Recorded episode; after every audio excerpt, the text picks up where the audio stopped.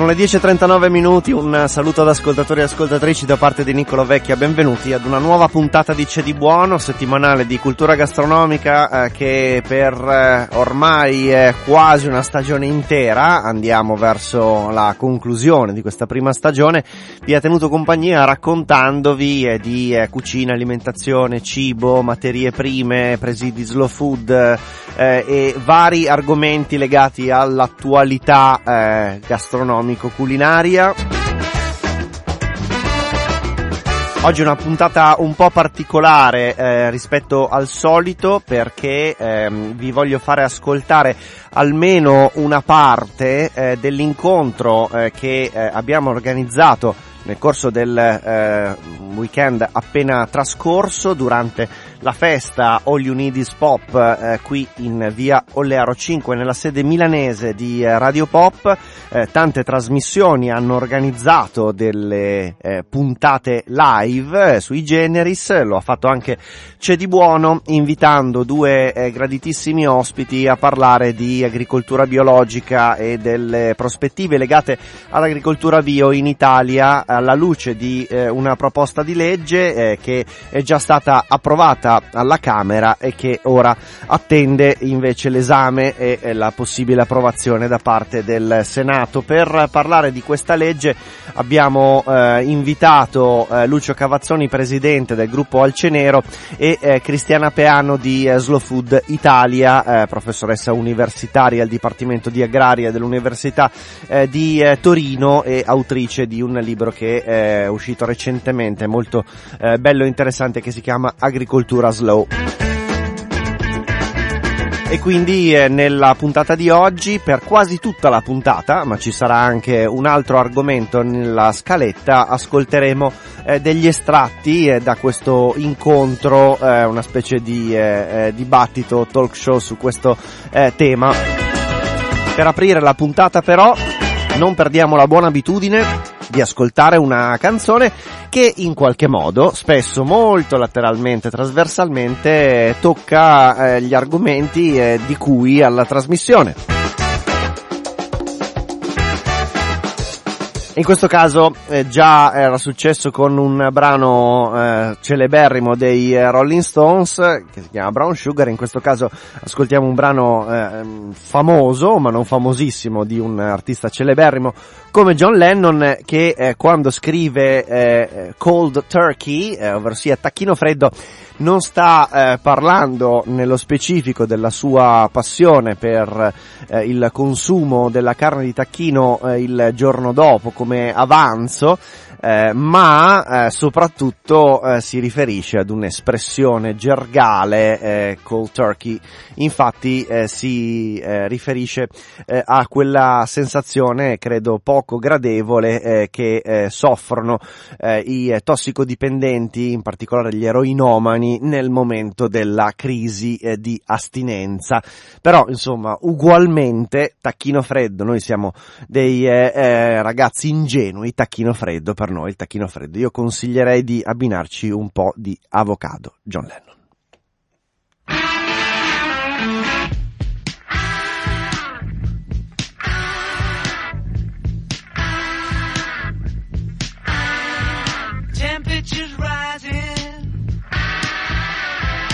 Fever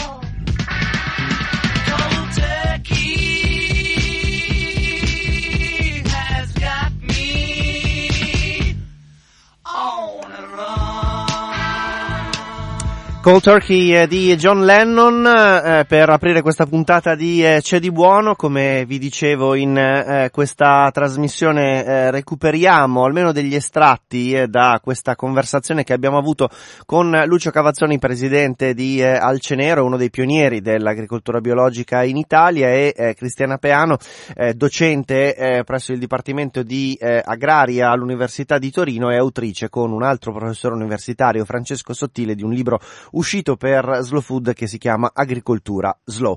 Eh, siamo eh, partiti eh, da eh, un'introduzione eh, per eh, spiegare quali sono i contenuti di questa nuova legge sull'agricoltura biologica che in qualche modo ci ha fornito lo spunto per questo incontro sulle prospettive del biologico in Italia. Questo un primo estratto dal nostro incontro di qualche giorno fa con eh, i due ospiti Cristiana Peano e eh, con eh, Lucio Cavazzoni. Questa proposta di legge, eh, che mh, mm, si chiama, per essere precisi, Disposizioni per lo sviluppo e la competitività della produzione agricola e agroalimentare con metodo biologico, eh, è eh, un'iniziativa eh, secondo noi molto importante perché eh, si propone di eh, regolare un aspetto molto molto importante dell'attività agricola in Italia. ci sembra importante sottolineare come questa legge definisca l'agricoltura biologica come attività di interesse nazionale con funzione sociale. Questo è un punto, eh, credo, molto importante. Nello specifico la legge, eh, per provare a riassumere in, per sommi capi, disciplina eh, una serie di aspetti molto importanti, eh, ha l'obiettivo di favorire la conversione al metodo biologico delle imprese agricole e agroalimentari, di sostenere la costituzione di forme associative per rafforzare l'organizzazione della filiera dei prodotti biologici, ponendo una particolare attenzione al ruolo delle piccole aziende agricole all'interno della filiera, eh, incentivare il consumo dei prodotti biologici attraverso la formazione, l'informazione e l'educazione al consumo e eh, migliorare il sistema di controllo e di certificazione a garanzia della qualità dei prodotti biologici.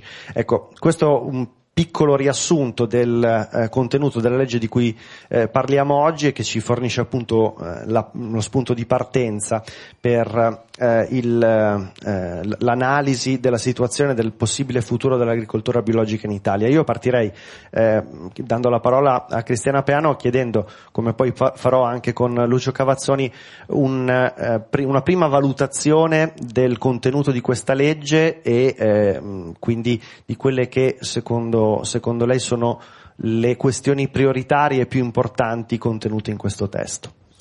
Sì, questo testo sicuramente è un testo importante. Come già dicevi tu, speriamo che prosegua il suo iter e non si fermi solo alla, alla Camera. È importante per questo riconoscimento sicuramente della, dell'agricoltura biologica nel suo ruolo anche da un punto di vista sociale, ma sicuramente anche economico. Gli aspetti che tu hai citato sono chiaramente la base, diciamo, il, il cuore di questa legge, ma a me preme molto sottolineare altri aspetti. Un aspetto che penso svilupperà ancora di più Lucio per il lavoro che lui sta facendo egregiamente con Alcenero è quello dei biodistretti che eh, sicuramente implica uno sviluppo a livello territoriale del tema del eh, biologico e soprattutto permette il coinvolgimento anche di altre attività e non solamente più quella delle attività agricole. E altri due punti che io trovo particolarmente interessanti all'interno di questa legge è il tema delle sementi che magari svilupperemo dopo in modo più ampio e il tema chiaramente del ricorso alle università, io sono universitaria e non potevo che sottolineare questo, ma quindi il ruolo anche del, della formazione universitaria nel comparto del biologico.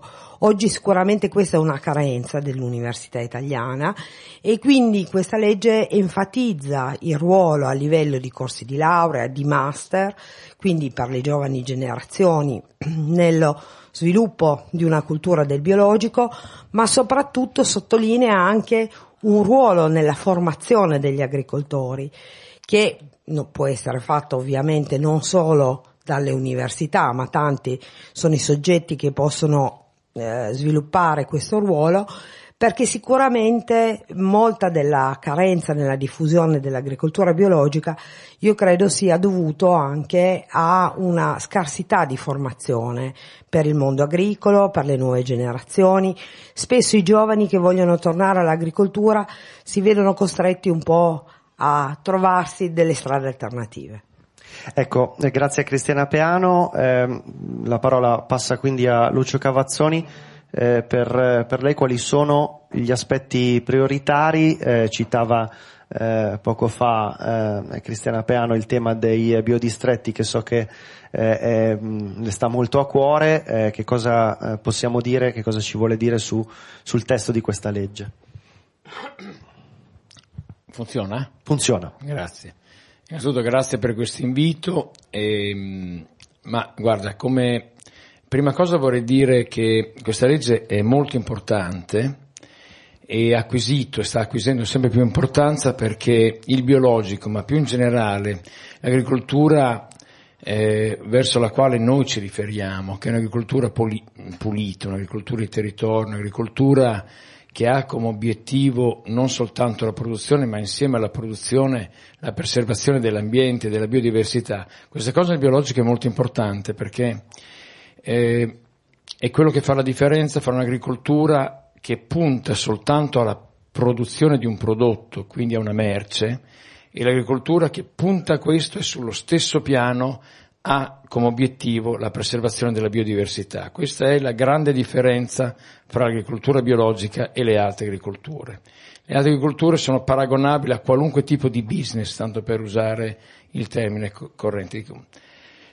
Perché è molto importante? Perché nonostante il biologico sia cresciuto in maniera significativa in tutto il mondo, è cresciuto l'attenzione alla qualità del cibo che noi ci mettiamo che noi mettiamo dentro il nostro corpo e anche alla qualità dell'ambiente che dipende da come questo cibo, come l'agricoltura viene fatta e come il cibo viene coltivato, nonostante sia cresciuto, ripeto, in tutto il mondo, perché oggi c'è una grande attenzione a queste tematiche nei paesi ricchi, nei paesi poveri, ovunque, è cresciuta nello stesso tempo una profonda aggressività da parte dei grandi gruppi che vedono che vedevano questo come una piccola nicchia che non disturbava il manovratore e che oggi invece sta diventando qualcosa che mette in discussione il sistema dominante di produzione.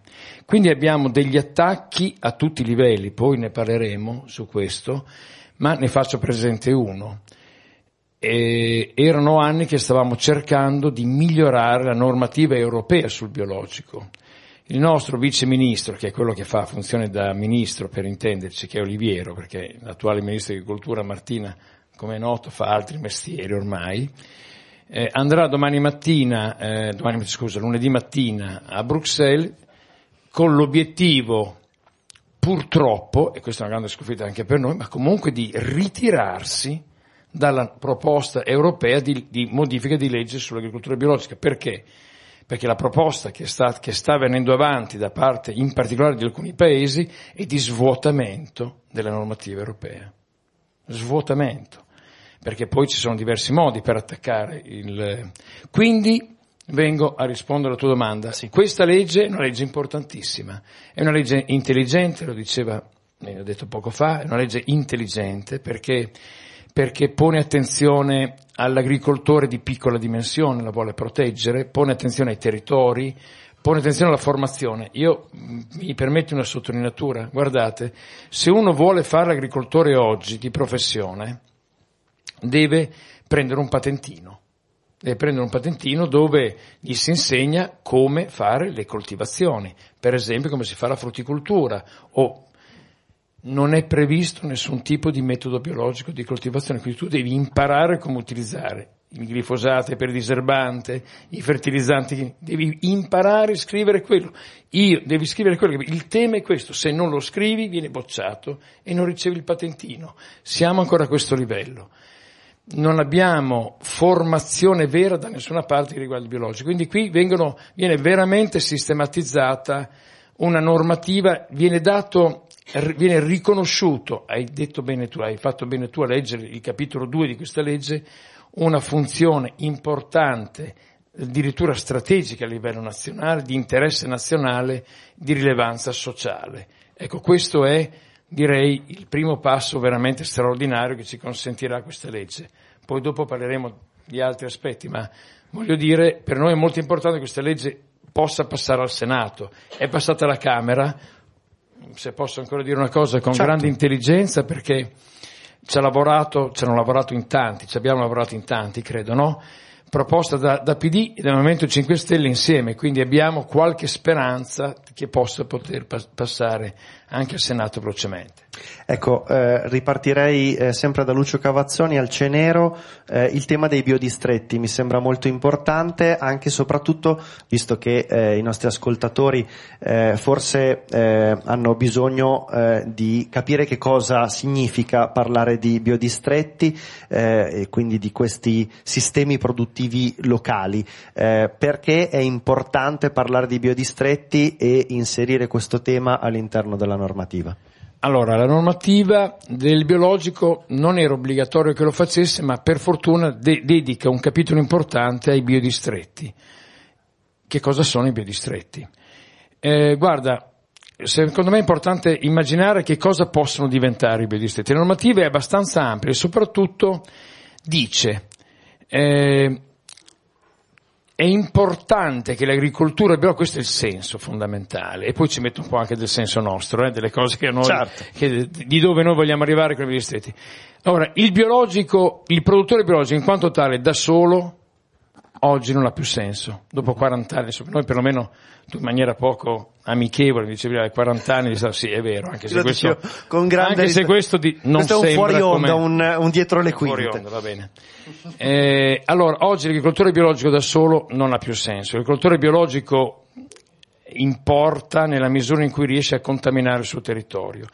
Allora la legge recepisce questa cosa, la immagina, la considera il legislatore e, e parla di possibilità che il biologico, la l'agricoltura biologica possa essere motore, o fra i motori, ma in questo caso motore di un cambiamento territoriale, quindi non lo definisce, eh, non lo limita territorialmente, no, potrebbe essere anche un territorio molto vasto, ma anche un territorio molto piccolo, ma quello che è importante è che diventi e che si muova nella logica di diventare un motore di cambiamento di quel territorio verso progetti programmi, progressi di sostenibilità.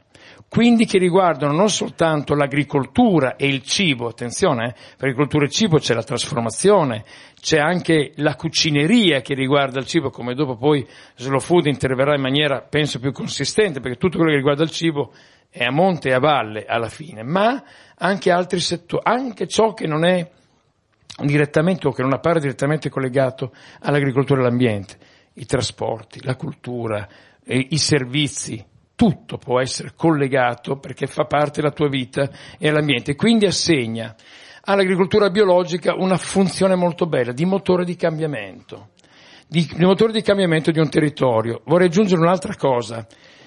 Questa cosa è ancora più fondamentale, ancora più importante, perché non si può, è evidente, soprattutto in Europa o negli Stati Uniti, dove i livelli di inquinamento sono pesanti, i livelli di inquinamento ambientale sono pesanti, non possiamo più veramente pensare di poter fare il biologico, un piccolo puntino piantato in mezzo alla pianura padana e tutto il resto che rimane inalterato. In realtà l'agricoltore biologico deve, e nel, nell'idea di distretto c'è il coinvolgimento delle amministrazioni su queste tematiche. C'è il fatto che il biologico diventi e che l'agricoltura sia considerata l'ambiente. Agricoltura e ambiente sono la stessa cosa, eh? questo è un assioma, io ci ho messo un po' di tempo perché non sono velocissimo nella comprensione, ma ci ho messo tempo a capirlo, ma oggi è molto chiaro che agricoltura e ambiente siano la stessa cosa. Guardate, l'agricoltura non appartiene agli agricoltori. Dopo, se abbiamo un po' di tempo per parlare dei glifosati, vi diremo delle battaglie che noi stiamo facendo contro gli agricoltori ufficiali e le associazioni eh, che sono a favore del glifosato, purtroppo in tutta Europa. L'agricoltura non appartiene agli agricoltori, l'agricoltura appartiene a tutti, perché se uno fa del bene o del male alla terra, all'acqua e all'aria, è qualcosa che danneggia tutti, non soltanto l'agricoltore. Devo dire che l'agricoltore è il primo danneggiato e infatti sono i primi morti e i primi attaccati dai tumori, soprattutto intestinali, per le attività, per i prodotti che utilizzano, ma non appartiene a loro, appartiene a tutti. Quindi il fatto che noi beviamo qui dell'acqua con atrazina o senza atrazina, il fatto che le nostre acque siano pulite o meno dal glifosato, parlo delle acque proprio qui in Lombardia, perché noi siamo produttori di riso importanti qua facciamo una gran fatica ad avere sicurezza nella, nella, nell'ambiente in cui operiamo, ecco allora il biodistretto racconta proprio questo, introduce proprio questo, sii promotore del cambiamento del tuo territorio.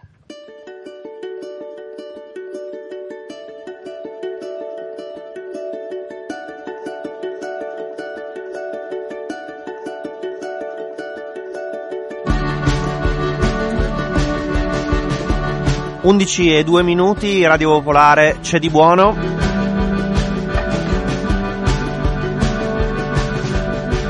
Nella prima parte della puntata di oggi eh, recuperiamo eh, degli estratti dall'incontro che si è tenuto eh, questo sabato, sabato scorso, eh, durante la festa All You Need Is Pop, eh, un incontro dedicato al tema dell'agricoltura biologica, delle prospettive eh, sull'agricoltura biologica in Italia alla luce della proposta di legge approvata alla Camera e che ora passerà al Senato e che per la prima volta regola in maniera omogenea, completa eh, questo eh, vastissimo tema, vastissimo argomento.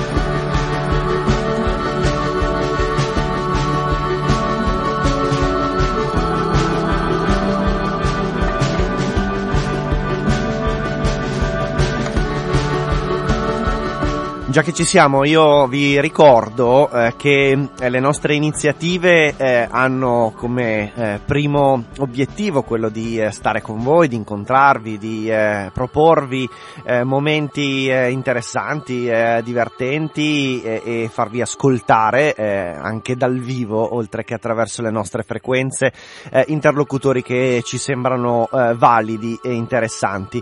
Ed è stata, credo, un'occasione occasione eh, utile e importante quella di eh, questi tre giorni in via Ollearo 5.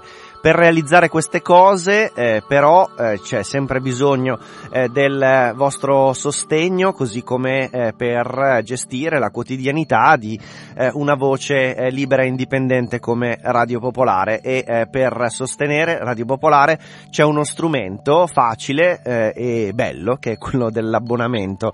abbonarsi a Radio Popolare significa sostenere appunto una voce libera e indipendente, un crowdfunding prima prima che fosse una cosa cool, eh, andate su radiopopolare.it, sulla homepage del nostro sito troverete un chiaro bottone con scritto eh, mi abbono e eh, sarà molto molto semplice sostenere in questo modo Radio Pop.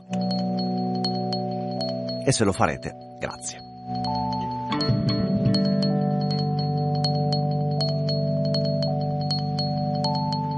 C'è di buono continua con un secondo estratto eh, da questo incontro con Lucio Cavazzoni, presidente del gruppo Alcenero, e con eh, Cristiana Peano eh, di Slow Food Italia.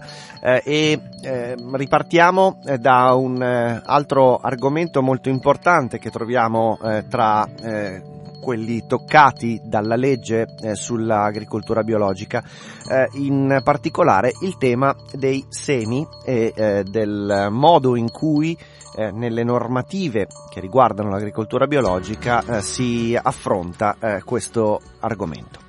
In questa proposta di legge troviamo un articolo eh, che parla di libero scambio di sementi bio eh, e che eh, in qualche modo ehm, apre, ci permette di aprire eh, un, um, un, tema che è molto ampio, anche perché se guardiamo la normativa fino adesso eh, vigente eh, c'è una c'è la possibilità, grazie ad una deroga, eh, di eh, produrre eh, agricoltura biologica di fare, di ottenere la certificazione eh, del biologico anche quando si utilizzano eh, dei semi che provengono da eh, agricoltura non biologica.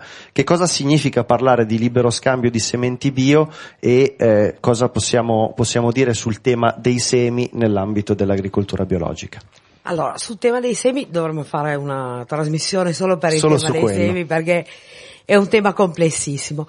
Però eh, in, in, questa sede mi, mi, piace anche riallacciarmi al discorso fatto prima sui territori e sui biodistretti per, parla, per dire che quando si parla di semi si parla di biodiversità, si parla di territori, si parla di cultura.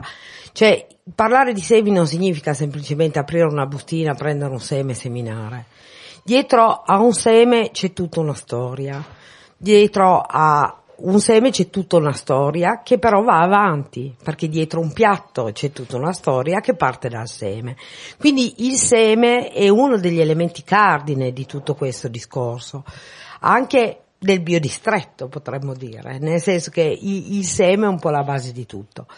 La questione qual è? La normativa sui semi è una normativa complessa, soprattutto se andiamo a eh, vedere anche tutto quello che è stato fatto ma soprattutto non fatto per quello che riguarda le sementi delle varietà tradizionali, delle vecchie varietà. Ormai parlare di semi sembra solo più eh, di moda parlare di nuovi ibridi, nuove varietà, c'è questa corsa disperata verso la privatizzazione e il brevetto delle sementi. E a seconda di come butta la moda, la brevettazione va nella direzione delle nuove varietà oppure, come sta succedendo adesso, perché se vogliamo un po' è la moda di oggi, sta anche coinvolgendo purtroppo quelle che sono le sementi locali, le sementi territoriali che da sempre gli agricoltori si sono scambiati, hanno prodotto nei loro campi, hanno selezionato. Quello che a me preme sottolineare è anche questo tema della selezione, cioè la selezione c'è sempre stata. Qua potremmo partire dai sacri testi dei romani, ma gli agricoltori hanno sempre selezionato il seme, secondo quello che erano le condizioni ottimali dei loro campi, quindi tenendo in considerazione il clima, l'ambiente, le necessità di produttività e le necessità anche di gusto. Hm? di che cosa si poteva ottenere. Quindi parlare di scambio delle sementi, purtroppo molto spesso uno pensa allo scambio delle sementi, quattro ippi un po' così alternativi che si passano due semi. Invece no, è importante che questo tema dello scambio delle sementi sia all'interno di una legge ed è importante che implichi non un eh, liberi tutti da un punto di vista dei semi, perché anche nel, nella legge si parla di libero scambio, ma si parla comunque di normative fitosanitarie, perché gli agricoltori ovviamente nel momento in cui producono i propri semi tengono anche in particolare conto quelli che sono le, gli aspetti sanitari del seme prodotto gli aspetti di mantenimento della base genetica di questi semi.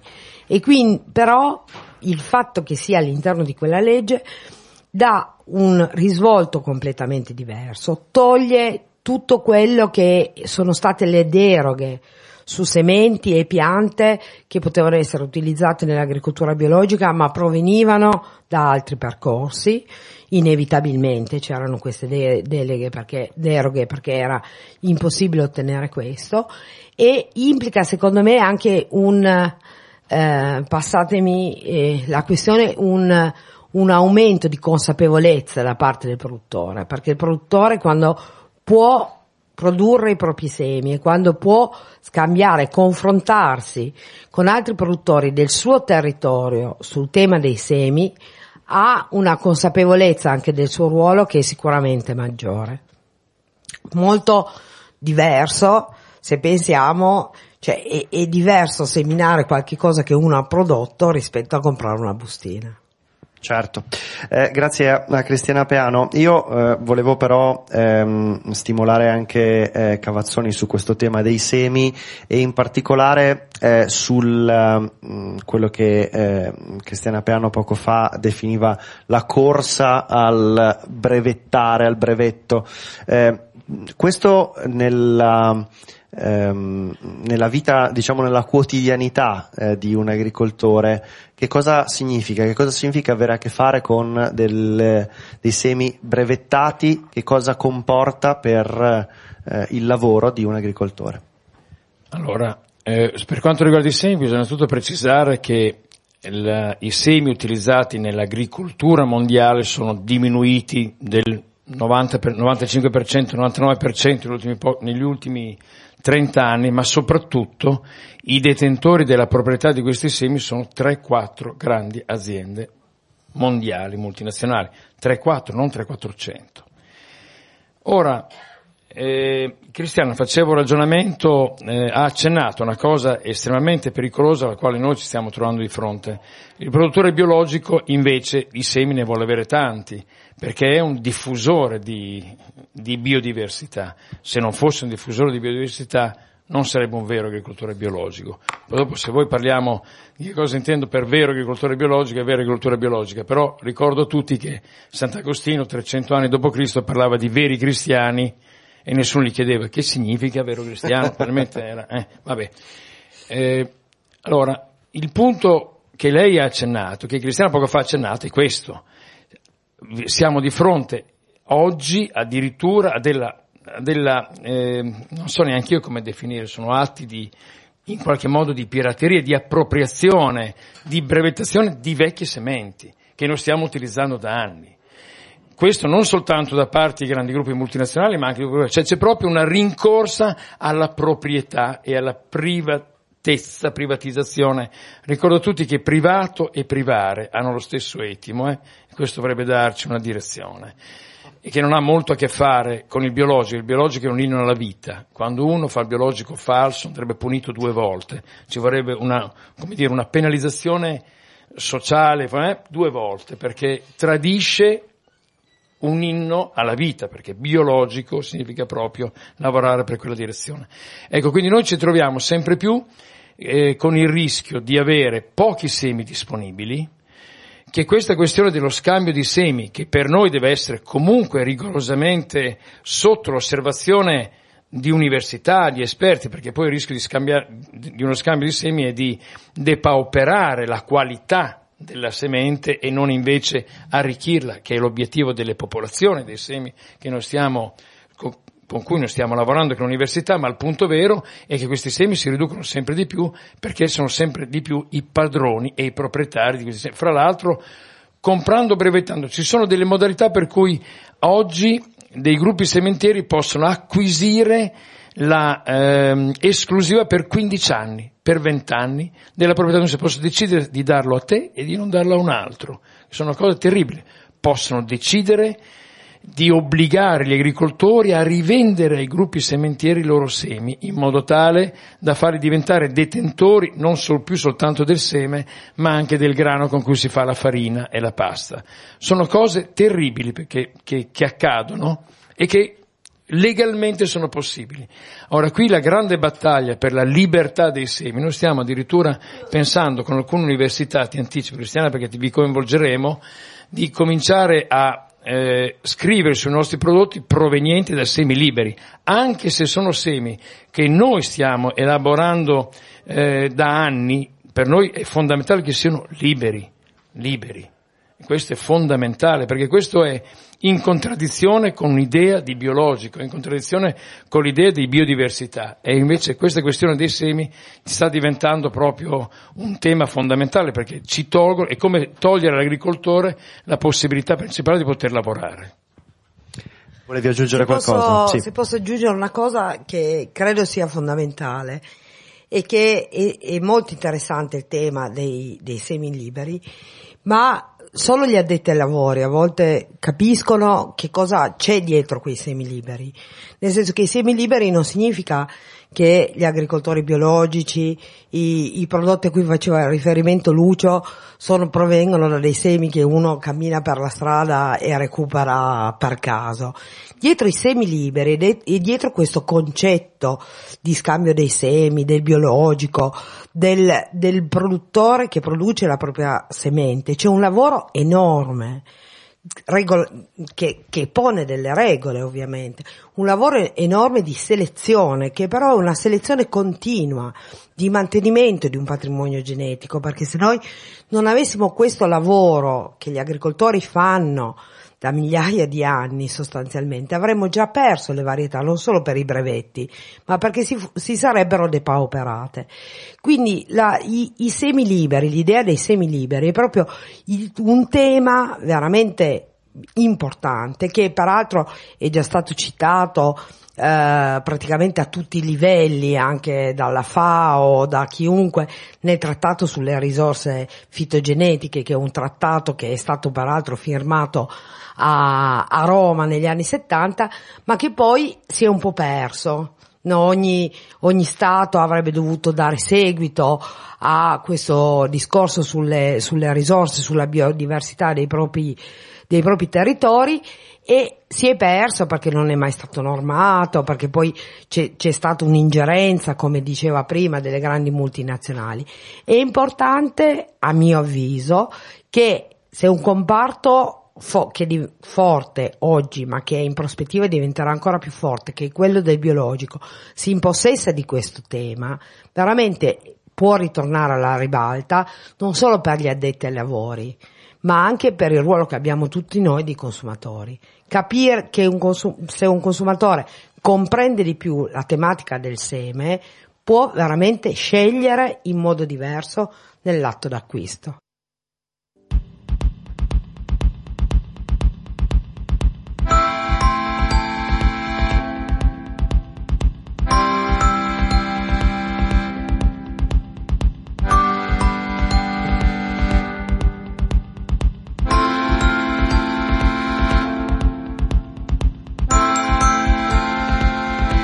Io ringrazio ancora eh, le persone che sono eh, venute in via Ollearo 5 nell'auditorium Demetrio Stratos a seguire l'incontro di cui oggi vi ho proposto un estratto e ovviamente i nostri due ospiti, Cristiana Peano di eh, Slow Food e eh, Lucio Cavazzoni, presidente del gruppo Alcenero.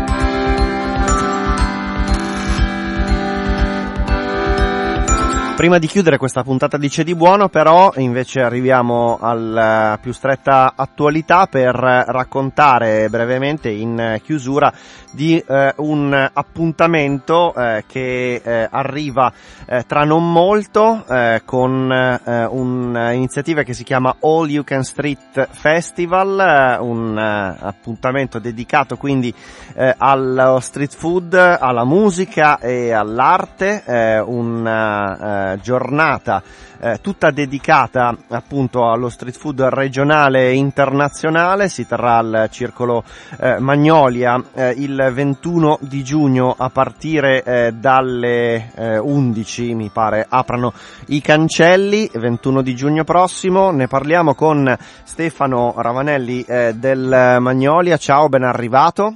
Ciao, ciao.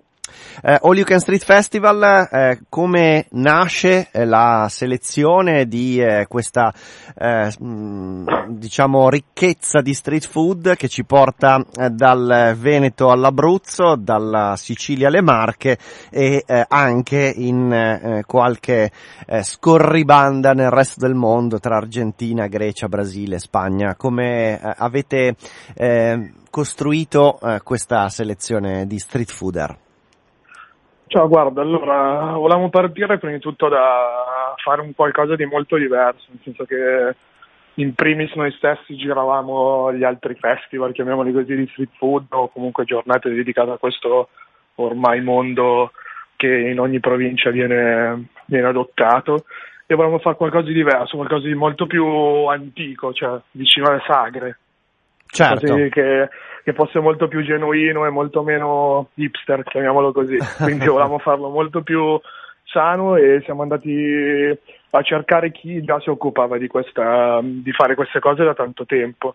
Quindi abbiamo contattato questa associazione che come noi appunto è una profit e funziona solo uh, con, uh, con gran passione, insomma, che si chiama Street Food Italia che ha una rete di tutti questi bellissimi food truck che però non sono per forza appunto food truck come adesso vedi le api che sono in giro molto più moderne e giovanili ma le care vecchie bancarelle del, delle sagre di paese okay. che però offrono lo stesso cibo di qualità che si può trovare adesso quindi volevamo fare qualcosa di molto più vicino a noi qualcosa di molto più genuino insomma quest'anno ci saranno la Romagna, la Toscana, le Marche, l'Umbria, la Puglia che è molto sempre richiesta grazie alle sue bombette di Alberobello che sono, che sempre un grande sono dei best seller sì, è il primo, la prima grande richiesta ogni volta che comunichiamo la cosa. Poi vabbè ovviamente dal mondo l'Argentina, la Grecia la grande novità l'India. Certo. insomma cerchiamo di ovviamente soddisfare un po' tutto. Questa è è la scelta che proviamo a fare, ovviamente dai, dal, dal dolce a cercare di mettere l'hamburger perché è di moda, cercare di mettere il fritto napoletano perché è buono, insomma, ci mettiamo lì a tavolino e quello che ci piace mangiare lo mettiamo lì. Certo, allora eh, il 21 di giugno, una domenica, eh, si apre eh, il parco eh, che eh, rende il Circolo Magnolia un eh, luogo ampio e ameno alle 11. I, ci sono anche, diciamo, degli spettacoli, c'è comunque un piccolo programma di arte e musica che accompagna il, la parte più golosa. Ti correggo solo una cosa, sì. è il 17 e 18 giugno. Ah, e ok. Non il 21. E non il 21. 17-18 giugno. No, scusami, hai ragione, ho guardato male io su, uh, su, su internet, eh, ho sbagliato io il link, perdonami. 17-18 giugno, amici, 17, non ascoltate giugno. il conduttore che si sbaglia, 17-18 giugno ascoltate Stefano. Eh, a che ora si, mh, si apre? Si apre come avevi ragione alle 11 Alle di 11. Per appunto permettere a tutti da- di fare una giornata. Infatti, come dici tu, non- il- come dice anche il titolo dell'evento, non è solo cibo. You Can Street eh, vuole indicare che c'è tutto quello che succede per strada e che è successo negli anni per strada, quindi ci saranno eh, band eh, basker, quindi no corrente, proprio come classiche che trovate nel parchetto in Piazza Duomo, che cantano unplugged e degli artisti di strada che possono essere dei trampolieri, dei giocolieri e ovviamente una zona dedicata ai bambini, così magari per un giorno i genitori possono mangiare in tranquillità qualcosa nel parco. Certo, certo, certo. Ehm, il, ehm, l'ingresso è gratuito, eh, Certo. eh, come funziona invece per quanto riguarda il costo di quello che si mangia? Il costo di quello che si mangia viene deciso da bancarella bancarella, chiamiamole così, Sì? da mm, ape di street food che decidono loro e ovviamente noi chiediamo che sia molto calmirato. Certo. Eh, si va da, ovviamente dal- dai 3 euro del cuoppo di, di fritto misto al 10 euro per l'hamburger di chianina. Ovviamente è street food, non, non siamo in un ristorante 5 stelle, quindi il costo sarà molto basso. Molto bene, molto bene. Allora, io ringrazio eh, Stefano eh, del eh, Circolo. Magnolia il 17 e il 18 di giugno, eh, sabato e domenica, eh, quindi il eh, weekend che sta per arrivare, All You Can Street ehm, al Magnolia, quindi diciamo poco fuori Milano, andando verso, andando verso l'idroscalo e eh, l'appuntamento è per divertirsi, quindi andateci e divertitevi. Grazie Stefano, ciao. Ciao, grazie a te, aspettiamo. Ciao. Noi siamo in chiusura invece di eh, questa puntata di eh, eh, C'è di buono.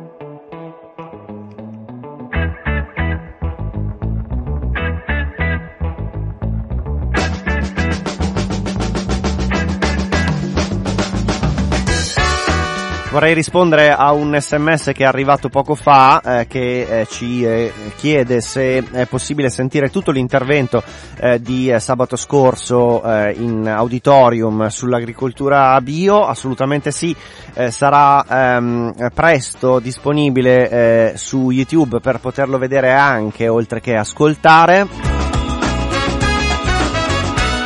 E per l'occasione ehm, lo presenteremo anche sul eh, nostro sito, per cui eh, sulla pagina della trasmissione eh, C'è di buono, dove si trovano i podcast di tutte le nostre puntate di questa stagione, eh, ci sarà anche eh, il link al video, eh, soltanto una questione di pochi giorni eh, per eh, terminare diciamo eh, la preparazione di eh, questo video che abbiamo archiviato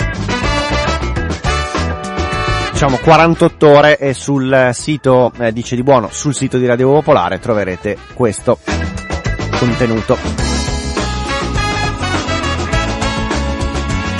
Tra poco arriva Cult con Ira Rubini, grazie per l'ascolto da parte di Niccolo Vecchia e ci sentiamo mercoledì prossimo con un'altra puntata di C'è di buono.